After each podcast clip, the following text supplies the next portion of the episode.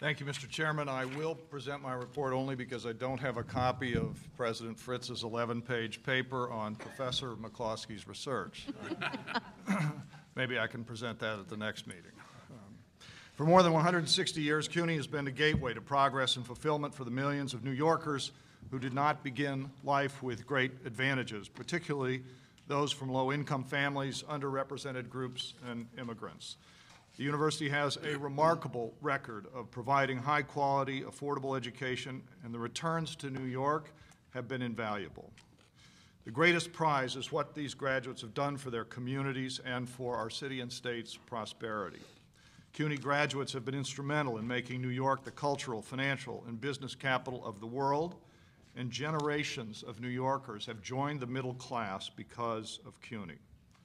And with the support and guidance of this board, we're committed to ensuring that the university and our graduates continue to play these leading roles as New York prepares for the challenges of the future.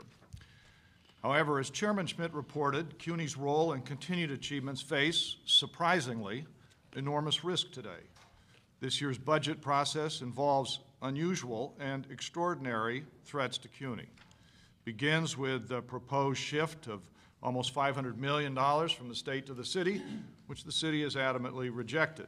It's been said that there will be no additional cost to the city and that CUNY will not be cut, but it's not clear today how this will be resolved. For CUNY to continue to serve the city and state, and especially serve the more than 500,000 students who are enrolled today, several things must happen. First, there must be a resolution to the long out-of-date labor contracts. This requires funding in the budget.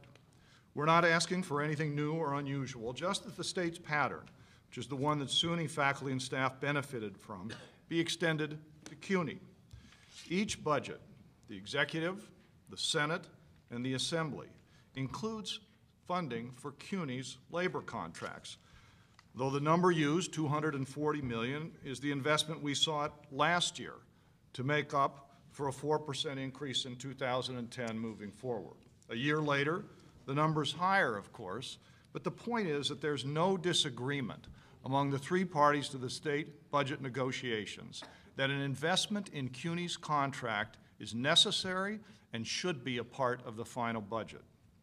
Second, there must be no cut to CUNY's budget. The governor has provided assurances that that won't happen, and we're grateful for that. In fact, as the chairman said, CUNY's budget is underfunded and requires new investment. So as part of this, there must be ongoing new investment in CUNY, which is needed, in part, to fund our faculty and staff salary increases going forward. This requires either a tuition plan or funding in lieu of tuition. This board supported a, con a, continuation of the predictable tuition policy which was in the executive budget. Both the Senate and Assembly budgets reject tuition increases. The Assembly budget includes funding for CUNY in lieu of tuition. The Senate budget includes funding in lieu of tuition for SUNY, but not CUNY. Of course, we believe that SUNY and CUNY should be treated equitably and that if tuition is, not, is frozen moving forward, funding should be provided for both systems. Without these three things happening, the important work that CUNY does will be seriously threatened. Now, as the chairman indicated, there's been much talk about administrative costs and efficiencies, and of course, CUNY should operate cost effectively and focus its resources on academic programs and student support. And it has been doing that. A comparison of the costs of major university systems clearly demonstrates that CUNY is spending less on administrative overhead than most of its peers. Nonetheless, I agree that more can be done. Our cost reduction process, working on together with the fiscal committee of this board, will help ensure that an efficient, productive CUNY continues to put its emphasis on faculty and on academic and student support. As the chairman mentioned, CUNY has been a leader in creating shared services among its campuses in numerous areas.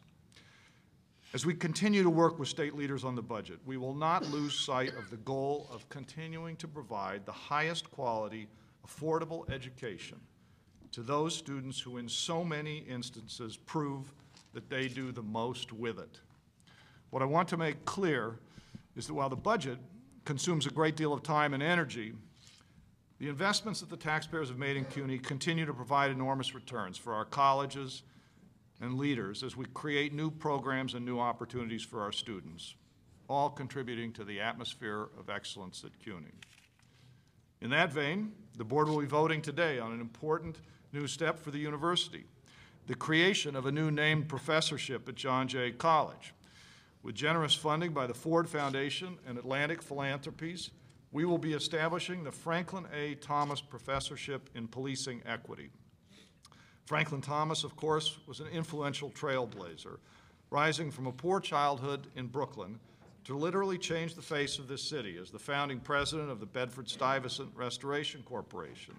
He was the first African-American general counsel of the NYPD, and he did remarkable work for 17 years as the president of the Ford Foundation. So stay tuned for exciting news about the first Franklin Thomas Chair. But for now, I offer my congratulations to President Travis and John Jay College.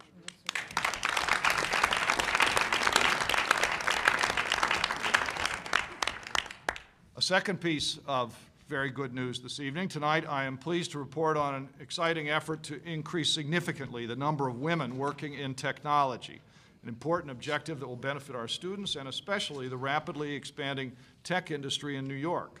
CUNY is partnering with Cornell Tech, Verizon, and other leading companies on a new initiative called Women in Technology and Entrepreneurship. This initiative hosted at CUNY will be the first of many will continue to demonstrate the wisdom of having appointed Ann Kirschner to lead us in strategic partnerships. Thank you, Ann. I want to recognize and thank Ann's partner and someone who's key to making this happen and will be key to making it successful, Judy Spitz, Verizon Executive in Residence at Cornell Tech, who is leading this program. Judy, stand,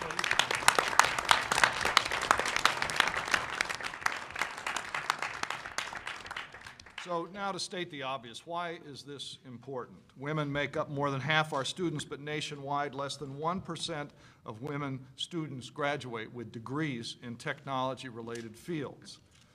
If that isn't startling enough, the percentage of computer science degrees awarded to women has actually declined by 19% in the last 30 years. So CUNY, with its partners, Cornell Tech and corporate leaders in New York, taking action to correct that with a new partnership that, among other things, will include summer programs in tech design for graduating high school seniors, scholarships to attend CUNY, new computer science classes, and internships for young women. Thanks to Ann and Judy and our partners at CUNY, at Cornell Tech, and Verizon and other companies, this will be a great addition to the programs that we offer to the city and state of New York. That's my report. Thank you, Mr. Chairman.